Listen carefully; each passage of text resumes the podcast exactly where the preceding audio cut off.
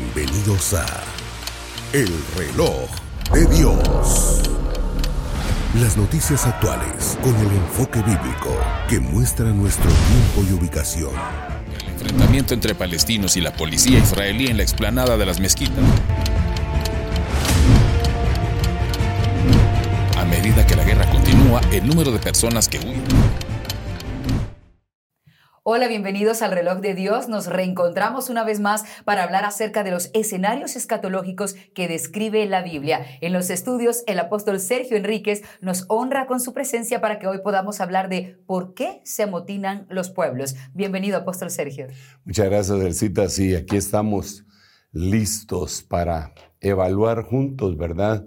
Todo lo que se ve en la actualidad como un escenario escatológico, como algo que nos está avisando lo que habrá de venir.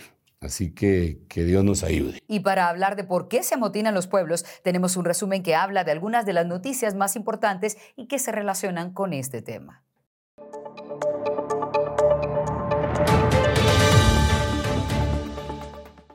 ...20 de enero 2017, Estados Unidos.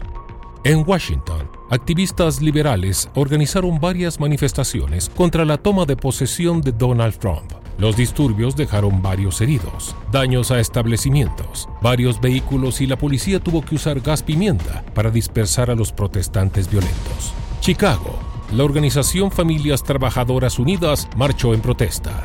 Los Ángeles, un grupo con pancartas LGTB y banderas de diferentes países salieron a protestar a las calles. Panamá, Alemania, Escocia, Francia, Portugal, España y Holanda protestaron preocupados por el respeto a los derechos humanos durante el mandato de Trump. México. La convocación a manifestar se hizo por redes sociales. Quemaron banderas nazis frente a la Embajada de Estados Unidos. Perú, Bolivia, Sri Lanka, Filipinas y Japón se unieron a la marcha contra la toma de posesión. Londres. Se organizó una marcha para protestar contra el muro que Trump planeaba construir en la frontera con México. Palestina salen a las calles a quemar imágenes de Donald Trump. 25 de mayo 2020, Estados Unidos. Muere George Floyd en custodia de la policía. 29 de mayo, Minneapolis. Protestas contra el racismo se tornan violentas en Estados Unidos. 2 de junio, New York, Cleveland, Chicago, Los Ángeles, Miami se suman a las protestas por la muerte de George Floyd. Por todas partes había referencias a Black Lives Matter, las vidas negras importan, un movimiento descentralizado que se fundó en 2013 Vamos a iniciar con la primera pregunta, que realmente hay muchas relacionadas con estos temas de la violencia que se vive en el mundo. ¿Está profetizado que los tiempos cada vez se iban a convertir en momentos tan violentos como los que estamos viviendo ahora? El, cuando el Señor Jesucristo dio su mensaje ungido, escatológico. Y digo ungido porque no es el mismo mensaje que el Señor dio mientras estaba en la tierra con cuerpo, eh, sangre, alma, que el mismo que dio resucitado. No es el mismo. El, primero tendría que ser el Cristo ungido. Es más, Cristo quiere decir eso, ¿verdad? Ungido. Eh, Mesías, eso quiere decir en hebreo, y en griego Cristo quiere decir ungido. Ya cuando el Señor resucita, ya no es un mensaje eh, necesariamente ungido, sino que es el mensaje glorioso. Por eso, por eso, cuando Él está ungido, Él dice, pero de aquel día y de la hora, nadie lo sabe, ni los ángeles, ni el Hijo, que era Él, ungido. Pero ahora que, que es glorioso, sí lo sabe. Ok, entonces por eso dije, el mensaje escatológico que él da ungido en Mateo, Marcos y Lucas, en Mateo capítulo 24, él dice que los días, em, contextualizándolo con Lucas, él dice que los días del fin van a ser semejantes a los días de Noé y a los días de Lot. Él dice, porque como en los días de Noé, así será la venida del Hijo del Hombre. que estaban casándose antes del casamiento, etc. Pero dice los días de Noé. Entonces, cuando nosotros vamos a ver los días de Noé en Génesis, La historia de Noé eh, y de todo lo que sucedió empieza en Génesis capítulo 6. Génesis capítulo 6 eh, describe el ambiente que había. Y, tal vez eh, lo conducente para la pregunta que me acabas de hacer es, y la tierra estaba llena de violencia. Y la tierra estaba llena de violencia. Entonces, los días de Noé, que el Señor los describió que iban a ser una señal para el tiempo final, había una violencia extrema. E, era una violencia extraordinaria que el clamor de, la humanidad subió al cielo. Entonces el Señor le habla a Noé y dice, he decidido ponerle fin a toda carne en donde hay espíritu de vida por causa de la violencia de ellos. Pero entonces vemos que, eran días de mucha violencia. Después eh, vemos eh, una rebelión en contra de todo lo establecido. Entonces, en este momento nosotros vemos una cantidad de violencia que brota, eh, pero es que cualquier persona es violenta, con sus honrosas excepciones, ¿verdad? Pero parecería que el estrés, parecería que la angustia y las enfermedades, todas las enfermedades del alma, como que a veces logran explotar, explosionar eh, hacia afuera, desde luego, ¿verdad? Eh, por eso es explosión, porque el problema es cuando hay una implosión, ¿verdad? Y porque entonces daña todo el organismo.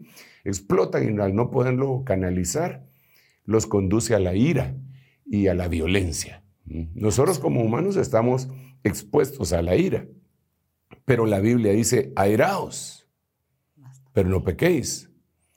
¿Verdad? Entonces quiere decir que en algún momento la llenura del Espíritu Santo puede controlar aquello sin que implosionemos ni explotemos. Claro, porque de hecho eso le da muchas veces a gente un derrame, ¿cierto? Porque tiene un enojo y no puede expresarse y, e implosionan. Su sistema colapsa ya sea un enojo, una tristeza, un estrés que no lo da a conocer, pero como cada uno de nosotros lo hacemos de diferentes maneras. Algunos, su implosión es al aparato gastrointestinal.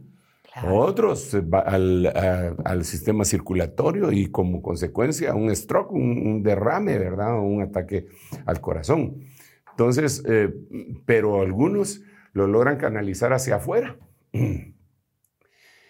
Y está bien que lo canalicen hacia afuera, pero controlados por la ayuda del Espíritu Santo. Mientras que nuestra sociedad no está acostumbrada a eso. A tal punto que, digamos, en, sobre todo en los países más poblados y en los lugares en donde hay bastante tránsito, la violencia está a flor de piel.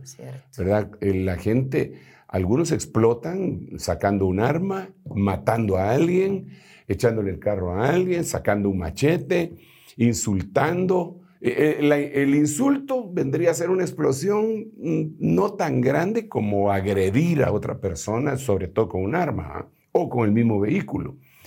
Solo por mencionar una de las cosas, pero en las grandes ciudades, en las metrópolis eh, grandes, donde hay, así como aquí en Guatemala, que, que a veces para llegar a algunos lugares se tarda la gente dos, tres, cuatro horas. En el carro, en el tránsito. Un recorrido que sería. Un recorrido que, sí, que es poquísimo, ¿verdad? En cuanto a distancia, se vuelve un, un, calvario en cuanto a tiempo. Eso irrita a cualquiera. Entonces son elementos que se van dando como consecuencia de la sobrepoblación, pero no solo eso. Porque Génesis capítulo 6 habla de una mezcla que se dio en ese tiempo. Dice que viendo los hijos de Dios que las hijas de los hombres eran hermosas, tomaron mujeres para sí. Y entonces ahí empezó una mezcla, empezó una mezcla. Esa mezcla dio lugar a contiendas y aprovecharse los más fuertes de los más débiles. Se llenó de violencia, se llenó de violencia. Y así estamos nosotros ahorita. Podríamos decir que continúa esa situación en donde los más fuertes se aprovechan de los más débiles. Me encantaría que usted nos pudiera, nos pudiera decir a qué se refiere la palabra de Dios cuando dice, ¿por qué se amotinan las gentes y los pueblos piensan cosas vanas? Que me parece está en Salmo 2.1. Sí, ese es un problema bien tremendo porque la pregunta está dada y a continuación está la respuesta. Dice, ¿por qué se amotinan las gentes? En algunos lo ponen de otra manera. ¿Por qué se amotinan las gentes si los pueblos piensan cosas vanas? Entonces dice, se unirán contra Jehová y contra su ungido, diciendo, quitemos de nosotros sus cuerdas. Eh, eso es impresionante. Mucho. ¿Por qué razón? Porque Una de, las, una de las razones por las que las personas se, están, se ha popularizado mucho amotinarse es por cuestiones que ellos le llaman de tipo religioso. Ah, no lo dicen así tan claramente, pero veamos algunas cosas. Digamos, si hablamos de cosas que nosotros basados en la Biblia defendemos como la vida, eh, la familia, nosotros, a nosotros nos dicen fundamentalistas algunos, los que, los que menos nos insultan, ¿verdad? Eh, fundamentalistas. Y, ellos, como nosotros decimos, no, nosotros no estamos de acuerdo con el aborto. Entonces ellos dicen, esa es una posición religiosa. ¿Ok? Entonces se amotinan y empiezan a hablar de, a favor del, del aborto pero de una vez la toman en contra de la creencia que ellos tienen de que eso es un, principio religioso. Pero al final de cuentas, Judas dice que el que se opone a los enviados del Señor se opone a las, las majestades angélicas. Entonces están oponiendo al final de cuentas a Dios, porque de Dios vino la vida. a tal punto, me da un poco de temor decirlo eh, por respeto, no porque tengan miedo a lo que puedan decir, sino que por respeto. Pero uno de los gritos de las abortistas que se dio en Europa y en Sudamérica, en los países que supuestamente están más avanzados eh, educativamente que nosotros, eh, se volvió en contra de la Iglesia Católica sobre todo, y les gritaban, saquen, saquen sus rosarios de nuestros ovarios. Saquen sus rosas. Entonces, si tú te das cuenta, ellos están protestando porque quieren tener cierto tipo de libertinaje, pero aducen que es aquella entidad que representa una religión que a su vez pues representa a algo divino, supuestamente, ahorita vamos a hablar de eso un poquitito, entonces se están oponiendo, ¿por qué se amotinan? Se están amotinando por un principio que Dios dijo no matarás. Pero ellos sí quieren matar a sus hijos. Entonces, ¿por qué se amotinaron?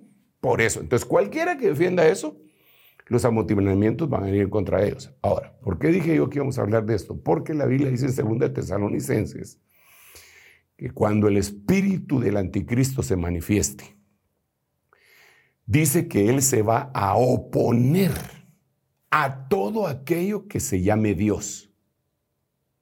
Él no se va a poner a Dios. Él no se va a poner al Dios verdadero solamente, sino que a cualquier fe.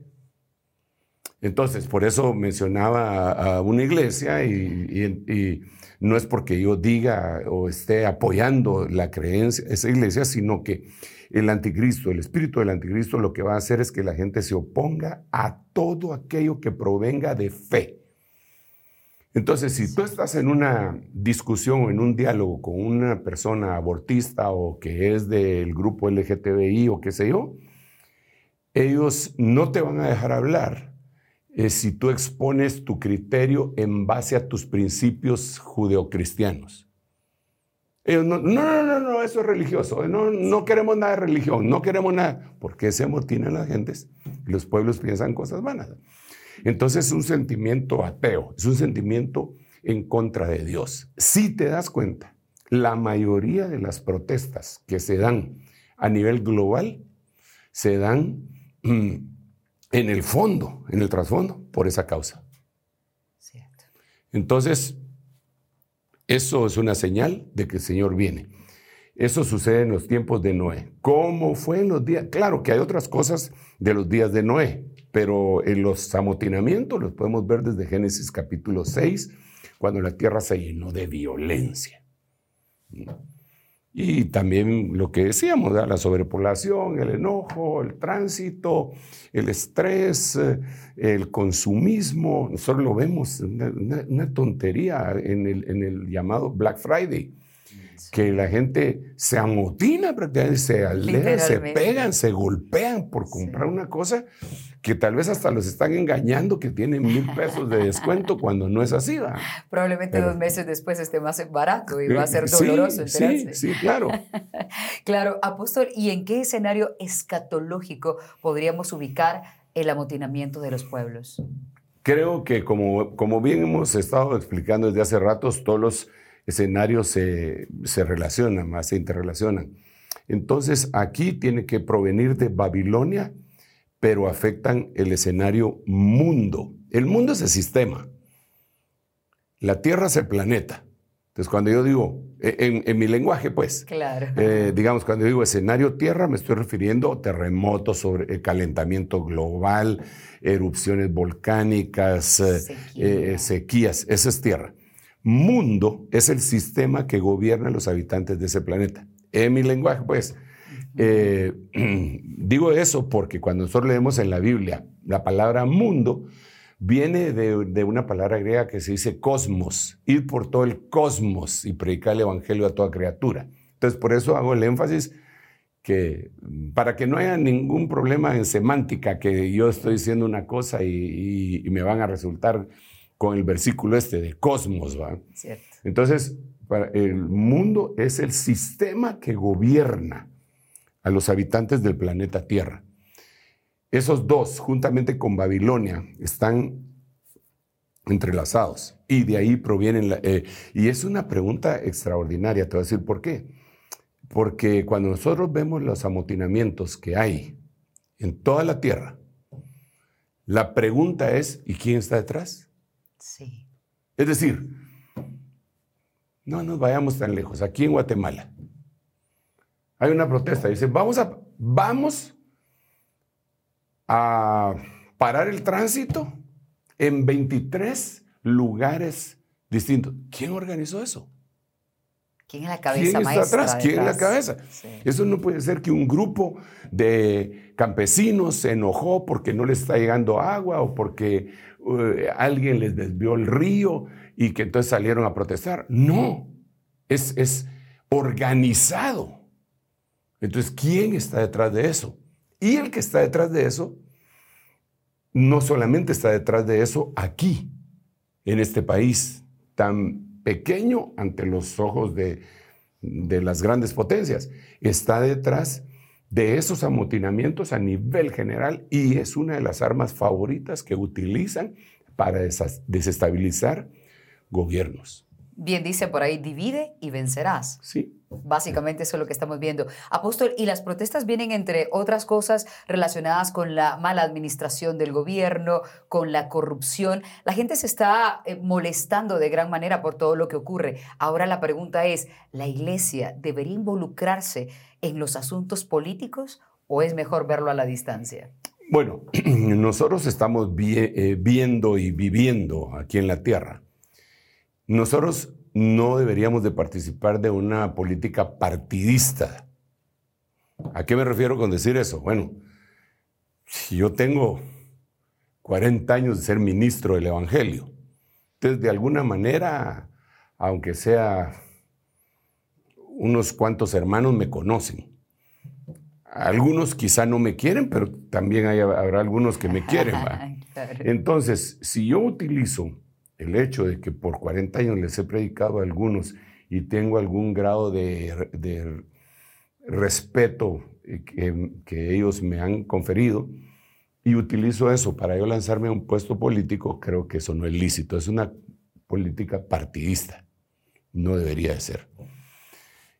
Eh, sin embargo, al ver todo lo que se ve en, la actualidad de leyes inicuas, ahí nosotros podemos participar orientando a la gente en base al texto bíblico, que es lo que a nosotros nos gobierna.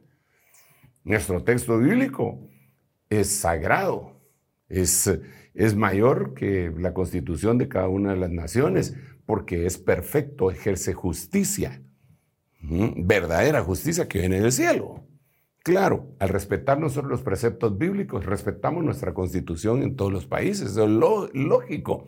No le hacemos daño a nadie, ni estorbamos a nadie. Entonces, eh, al ver que hay leyes que se están eh, proponiendo en diferentes senados, congresos y todo, en donde se legalizan cosas que son absurdas, creo que como ministros sin tener política participativa, sí deberíamos decirle a las gentes, hermanos, si ustedes votan por el mal, están haciéndose uno con ellos. Es más o menos como cuando dijeron, ¿a quién eligen? ¿A Barrabás o a Jesús? Si, regresáramos, eh, y yo le pregunto a todos los que nos están escuchando, si, si regresáramos en un túnel del tiempo, nosotros somos cristianos y estamos con el traje antiguo, así, con túnicas y todo ante, ante aquel lugar, y el, em, el, el delegado del emperador, el tetrarca, nos dice, ¿a quién eligen ustedes? ¿A Barrabás o a Jesús? ¿A quién hubiéramos elegido? Pues a Jesús, ¿ah? Pero ¿qué dijeron todos? A Barrabás. Entonces, son gente que por, por, porque son cristianos, pero sí están políticamente activos en partidos, eligen a Barrabás. No puede ser que alguien elija a alguien que va a imponer el aborto. Bueno, alguien cristiano, pues. No puede ser que alguien que sea cristiano eh, se haga los quites y diga, no, la, la sociedad esta, eh, no hay que ser homofóbico. No puede ser, porque o, eres o no eres. No puede ser ambiguo, creo yo.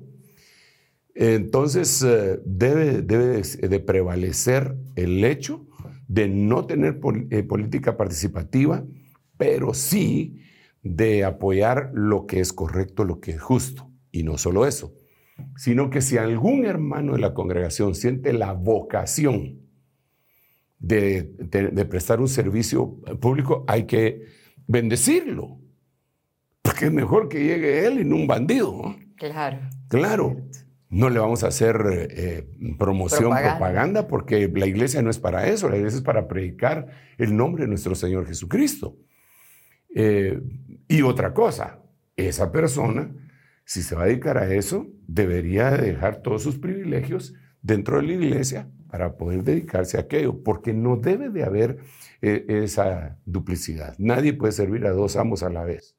Apóstol, pero hemos visto más de, en más de una ocasión que lo que usted decía, hablando de la plataforma que se tiene como un ministro del Señor, muchos pastores han decidido dar el paso a la vida pública como políticos. ¿Qué opina de eso? Yo creo que Cuando uno ha sido llamado al Señor ah, para su servicio, no se involucra en eso. Ahora, si uno llegó accidentalmente a ser pastor y le llama la atención eso, nunca fue pastor.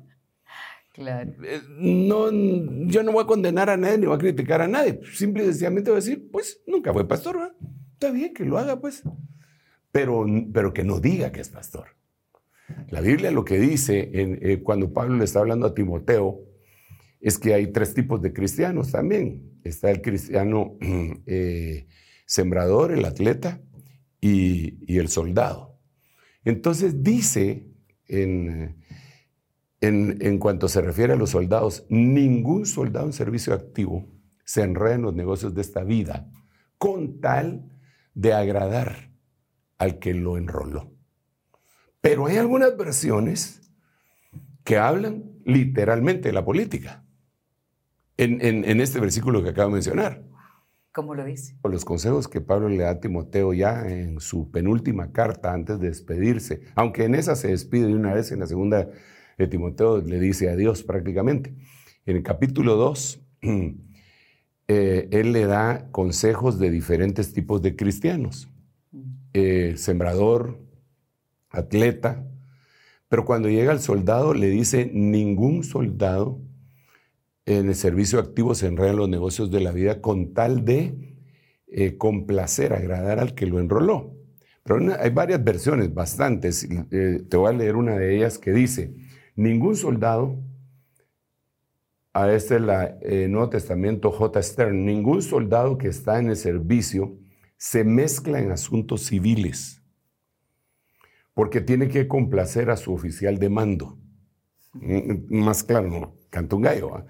Entonces, eh, yo creo que nosotros tenemos que orientar a la gente. Pero si, nosotros somos ministros primarios, no, no está bien que nos metamos eh, en ser activistas. Con todo respeto, y lo que voy a decir, sé que no le va a gustar a un gran porcentaje de personas, lo lamento, no es mi propósito molestar a nadie, a nadie. Pero uno de los, personajes más icónicos de la historia norteamericana mm, es Martin Luther King, ampliamente conocido, y él era un ministro del Evangelio. Uno de sus mensajes más famosos eh, se llama Tengo un sueño, y es muy motivador y todo lo que tú quieras. Pero él se convirtió en un activista a favor de la raza afroamericana. Porque les estaban haciendo injusticias, no niego eso, no lo niego, les estaban haciendo injusticias. Eh, a los afroamericanos eh, no los dejaban entrar eh, a un restaurante donde hubiesen blancos, no los dejaban utilizar el mismo sanitario, no, si iban a las piscinas tenían que ser piscinas para negros y piscinas para blancos, en el bus los mandaban hasta atrás, etc. Y si ellos querían y podían protestar, no me opongo a eso. A lo que, y, con lo que yo no estoy de acuerdo es que un ministro del Evangelio tome un papel de activista, como lo hizo él, por lo cual lo asesinaron también, pero eso es otra cosa. Él se le hasta feriado dan eh, y, por eso es, es una vaca sagrada. el hablar yo de él, esto, yo sé que me puede traer insultos y un montón de cosas. Pero yo veo en la época más espantosa, la más espantosa para el cristianismo y su persecución, mm, fue la época eh, del imperio romano. Y el Señor dijo, mi reino no es de este mundo. Ahora, si mi reino fuera de este mundo, mis seguidores pelearían por mí. Pero él no venía a imponer un reino aquí a esta tierra. Luego, cuando viene el apóstol Pablo, el apóstol Pablo estaba en el momento en donde habían esclavos. ¿Estoy yo de acuerdo con la esclavitud? De ninguna manera. A mí me tocó vivir y nacer en otra época, gracias a Dios. Pero el apóstol Pablo deja bien claro y, dice, eh, ¿eres esclavo? No procures librarte, dice. ¿Cómo así? ¿Y ese lo habrá leído alguna vez eh, Martin Luther King? Sí, seguramente, pero no le hizo caso. ¿Qué significa? Eh, claro, se dio en los movimientos sociales, la, sociedad ha avanzado, entró la democracia, cambios de gobierno y todo lo que tú quieras. Pero Pablo nunca organizó una revuelta para, para desembarazarse del imperio romano.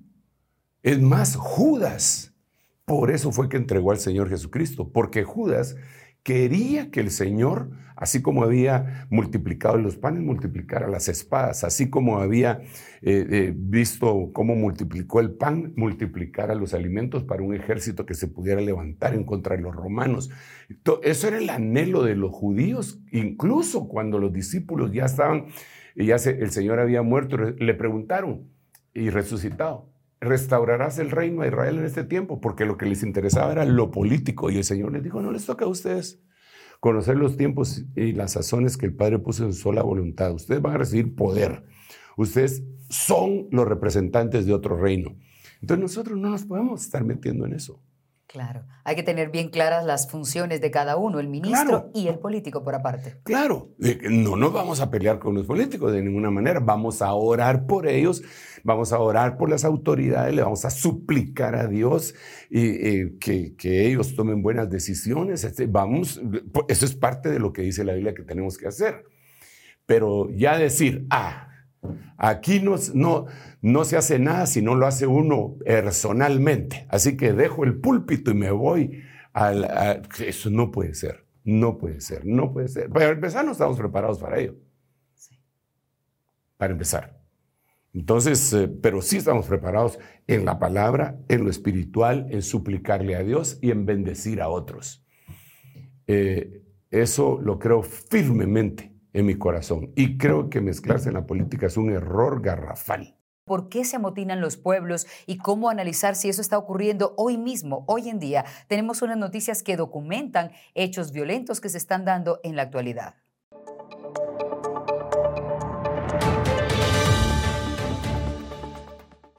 ...4 de mayo de 2022... ...China en Shanghai, los ciudadanos cansados del encierro por las medidas de cero COVID salen a las calles, exigen la libre locomoción y el acceso a los alimentos. 3 de julio de 2022, España. Cientos de personas protestan en Madrid contra el racismo tras la muerte de 23 migrantes subsaharianos en la frontera con Marruecos. El 13 de junio, Ecuador.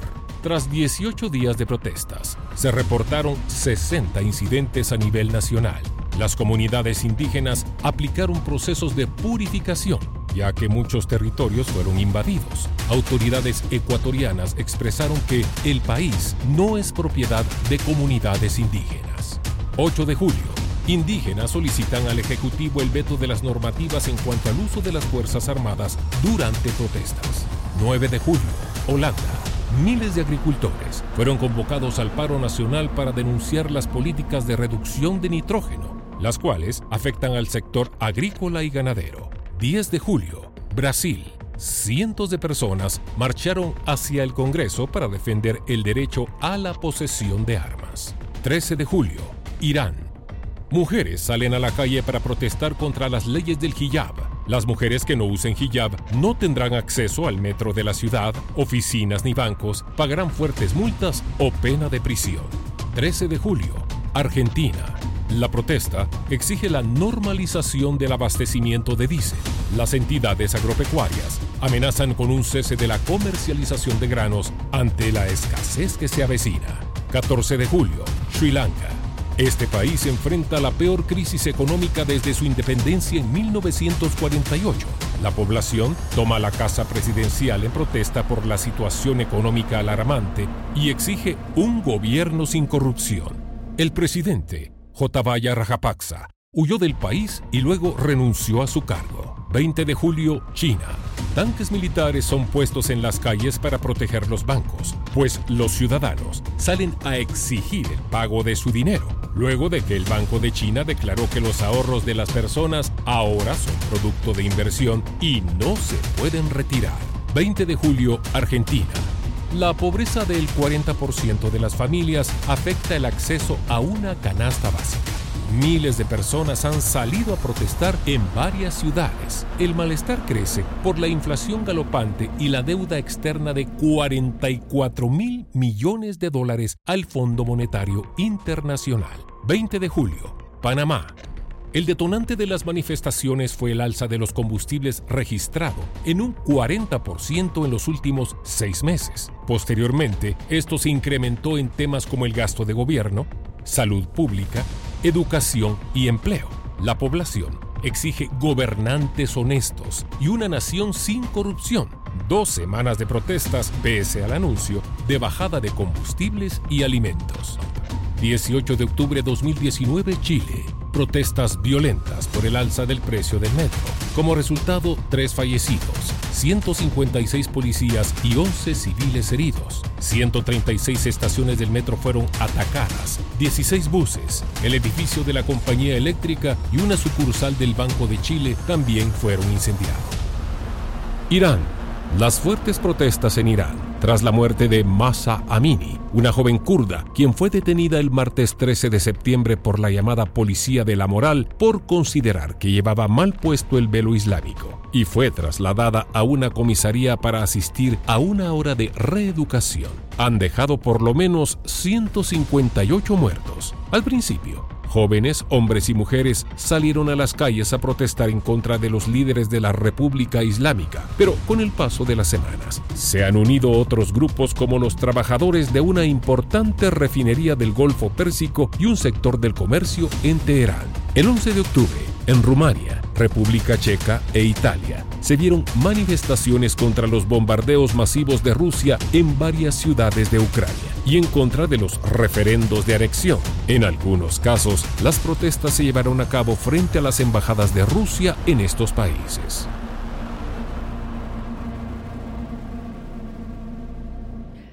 Bien, apóstol, y lo que estamos viendo es que cuando los pueblos se amotinan es porque hay descontento. Hace un momento hablábamos del el aborto, de los grupos LGTBI, pero también en Guatemala hay amotinamientos o hay protestas, en algunos momentos no tanto amotinamientos, sino protestas en contra de, por ejemplo, la que la continuación del presidente en el cargo. También piden la renuncia de la fiscal general en este momento y también estamos viendo un encarecimiento de la canasta básica y están protestando en contra de eso. ¿Por qué se amotinan los pueblos? Pero ¿quién está detrás de la organización de todos estos grupos? Bueno, se le echa la culpa a algunos personajes y que ya son famosos, ¿verdad? Y ponen nombres como el de George Soros, que es el que que se dice que financia muchas de estas cuestiones. es algo que pues yo lo menciono porque mucha gente lo menciona, no tengo elementos suficientemente probatorios para, para decir eso, habría que investigarlo, pero basado en la Biblia, que es lo que a mí me interesa, eh, definitivamente eh, el trasfondo es diabólico.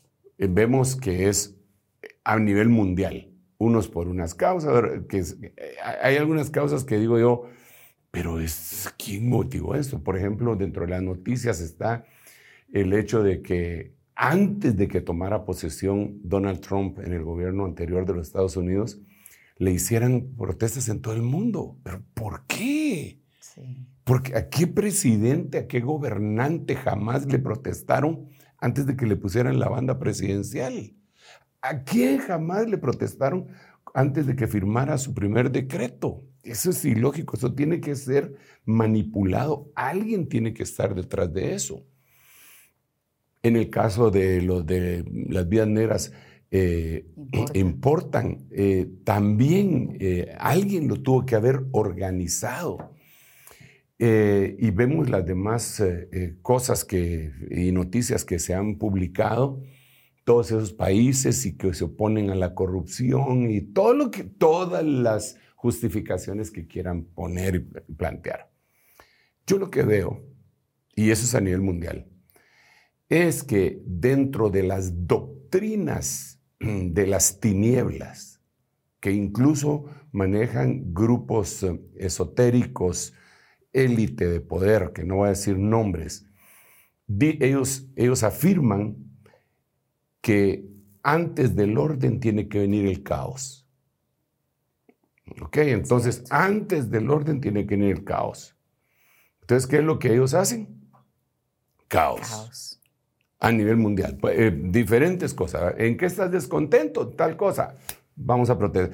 Incluso con estudios de mercadeo. ¿Por qué está descontento este pueblo? Está descontento porque no tienen agua. Ok, este porque está descontento porque no tienen luz. Este porque está descontento porque eh, la moneda se devaluó. Este porque está descontento porque le subieron al pasaje. Entonces lo agarran en mercadeo, en diferentes lugares para causar caos. ¿Por qué? Porque ellos dicen que después del caos viene el orden. Y lo que nosotros sabemos y lo han estado prometiendo por 40 años es que viene un nuevo orden mundial. Entonces, para que venga ese orden, tiene que venir un nuevo caos mundial. Tiene que haber un nuevo caos mundial para que venga un nuevo orden mundial.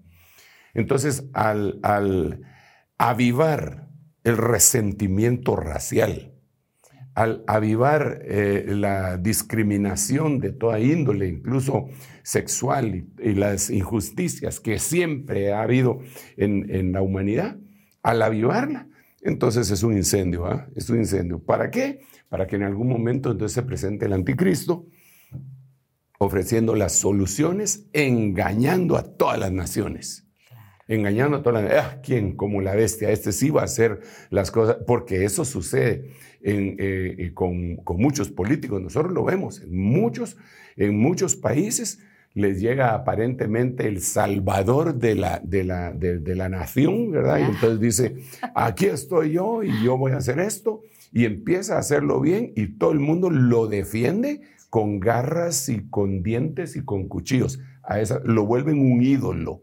¿Ok? Esa es como una muestra. Y así podríamos mencionar nombres de gobernantes, lo cual no vamos a hacer. Pero el anticristo, eso es lo que le va a dar después del caos, después de la tormenta que se va a dar. No solamente va a decir, yo les ofrezco, como dicen todos los políticos, sino que él va a presentar eh, argumentos sólidos y va a haber eh, algún alivio. Y entonces toda la gente se va a ir en pos de él diciendo quién como la bestia. Lo van a tratar de asesinar y dice la Biblia que su herida es sanada porque él tiene que emular al Señor Jesucristo que murió y resucitó. Entonces el anticristo tiene que hacer una especie de parodia en donde él eh, muere y resucita de alguna manera. Entonces va a decir quién como él, quién como la bestia. Y todo el mundo va a ir en pos de él. Las naciones enteras le van a rendir pleitesía, le van a entregar su autoridad, según dice Apocalipsis. Pero eso va a ser después de un caos.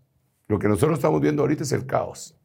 Sí, y ese caos nos está diciendo que pronto alguien se va a levantar con una aparente solución. Ese caos es controlado, es un fuego controlado para, para ellos hacer lo que se les da la gana. Y las multitudes que son masas que se dejan guiar por...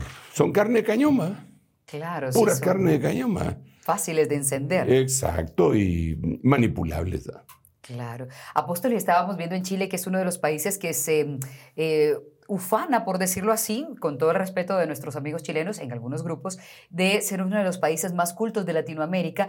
Vimos lo que ocurrió cuando subieron 30 pesos al valor del metro, quemaron los metros y se hizo un caos, era una anarquía en ese país en aquel momento. Pero esto podría verse de alguna manera justificado porque la gente está cansada de que se aprovechen de ellos, de ver la mano de los poderosos, más todo lo que pasó, la incertidumbre del COVID, las enfermedades, el luto por perder a alguien. Es decir, hay un caldo de cultivo anímico en el mundo que permite que estos amotinamientos se den. Vuelvo otra vez a la carga. Y yo creo que es un grupo pequeño de personas que hacen grandes estragos. ¿verdad? La mayoría del pueblo chileno no son así. La mayoría del pueblo mexicano tampoco son así. Pero hay, grupos, hay grupos que los entrenan, los entrenan. Eh, hay gente que se ha salido de grupos, por ejemplo, feministas, y, eh, y, cuando vienen a la vida normal, ellos confiesan que los llevaron a algún lugar para darles entrenamiento de cómo hacer eh, todo este tipo de, de confrontaciones y desórdenes. Eh, eso está documentado.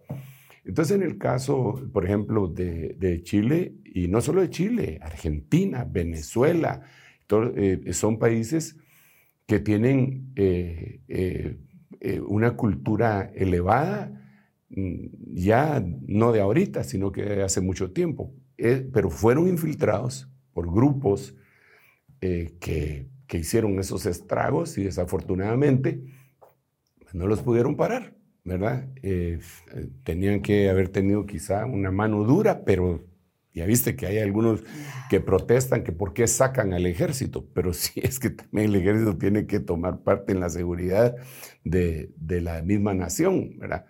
Con quien dice, no hombre, déjenos protestar y vamos a destruir y, ustedes nos tienen que aguantar.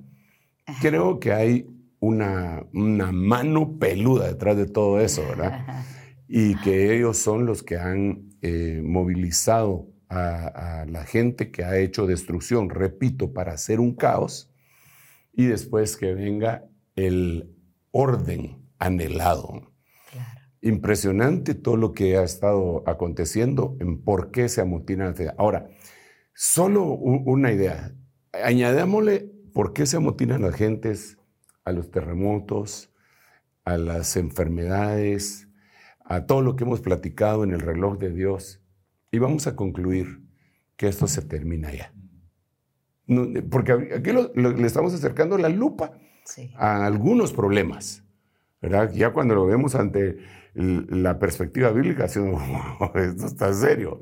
Pero así están todos. Así está el escenario tierra, el escenario Israel, todos, todos el escenario tecnológico. Bueno, no tenemos un escenario tecnológico, eso tendría que caer en el, en el escenario mundo, pero el subtema, tecnología, está en la Biblia. Cuando lo añadamos todo, llegamos a la conclusión, no sé por qué el Señor todavía no ha venido. Debería, ya esto se debería haber terminado. Debería va a, ser- va a verse como un gran rompecabezas, ¿verdad? En donde Sí. cada pieza encaja perfectamente. Apóstol, y antes de ir a la pausa hicimos una pregunta y es, ¿los cristianos deberíamos participar en las manifestaciones? Si estamos descontentos con algo que está ocurriendo en nuestro país, ¿deberíamos salir a las calles o nuestra misión como cristianos debería ser de otra índole?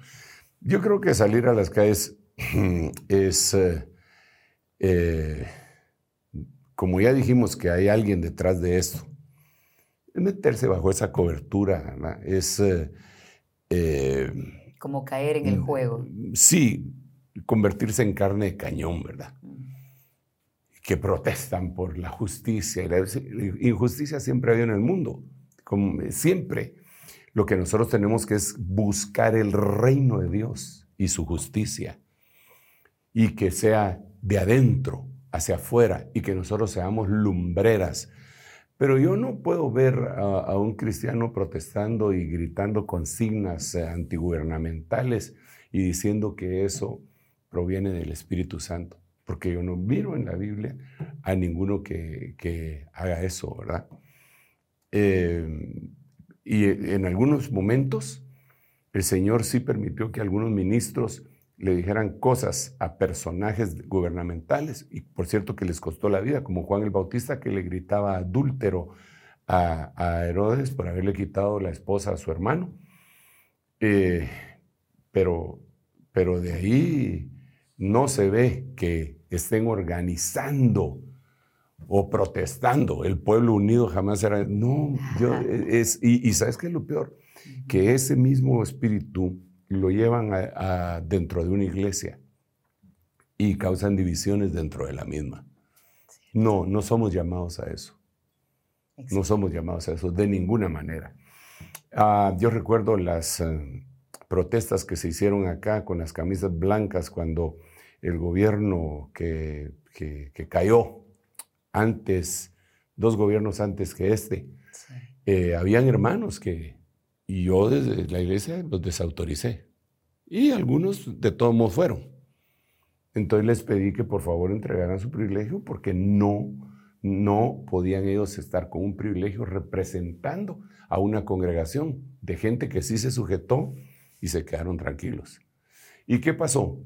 Ok, cayó el gobierno. ¿Y qué pasó después? ¿Estuvieron contentos? No. Siempre siguieron con la misma. ¿Y siguen contentos ahora? No. ¿Y con el próximo? Tampoco. Esa es una distracción eh, para gente que no ha sido, eh, que fue, es salva, pero no ha sido liberada de un espíritu de rebeldía. Que Dios nos ayude. Amén. Mejor dejo de hablar porque si no, No, apóstol, nos encanta escucharlo. De hecho, nos gustaría que nos dé el mensaje final respecto al tema de por qué se amotinan los pueblos. ¿Con qué le gustaría que la audiencia que nos ha estado acompañando en Rema TV, Rema Estéreo y en el canal del apóstol Sergio Enríquez se pueda quedar en esta ocasión? ¿Con qué mensaje les quisiera dejar? Bueno, eh, el mensaje de la vida verdadera que procede de la muerte y resurrección del Señor Jesucristo, y como está escrito en el libro de San Juan, el que halle su vida, Fíjense este texto, eh, pero sobre todo el de Mateo, es impresionante. Mateo tiene dos veces este versículo que parecería lo mismo, pero no es lo mismo. El que halle su vida, la perderá. Y el que la pierda, la hallará. Yo ya hallé mi vida, se llama Jesucristo. Ahora tengo que perder la mía. Tengo que morir a mis pasiones para encontrar la nueva eh, etapa en Cristo Jesús. Morir a nuestras pasiones, morir a, nuestras elucubraciones y a, nuestra vanidad. Ese sería el mensaje para alcanzar, mientras estamos en este momento aquí en la tierra, eh, paz. Eso fue lo que el Señor Jesucristo dijo, aprended de mí, que soy manso y humilde de corazón, y hallaréis paz para vuestras almas. Después de la paz, va a seguir la paz con todos y la santidad sin la cual nadie verá al Señor.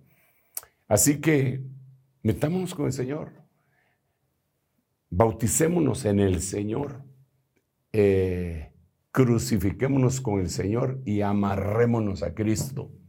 Amén, amén y amén. Amén. Gracias, apóstol Sergio. Gracias a ustedes por la sintonía. Recuerden buscar cada domingo un nuevo episodio de El reloj de Dios. Hasta pronto. Esto fue El reloj de Dios. Un mensaje de esperanza en medio del acontecer mundial.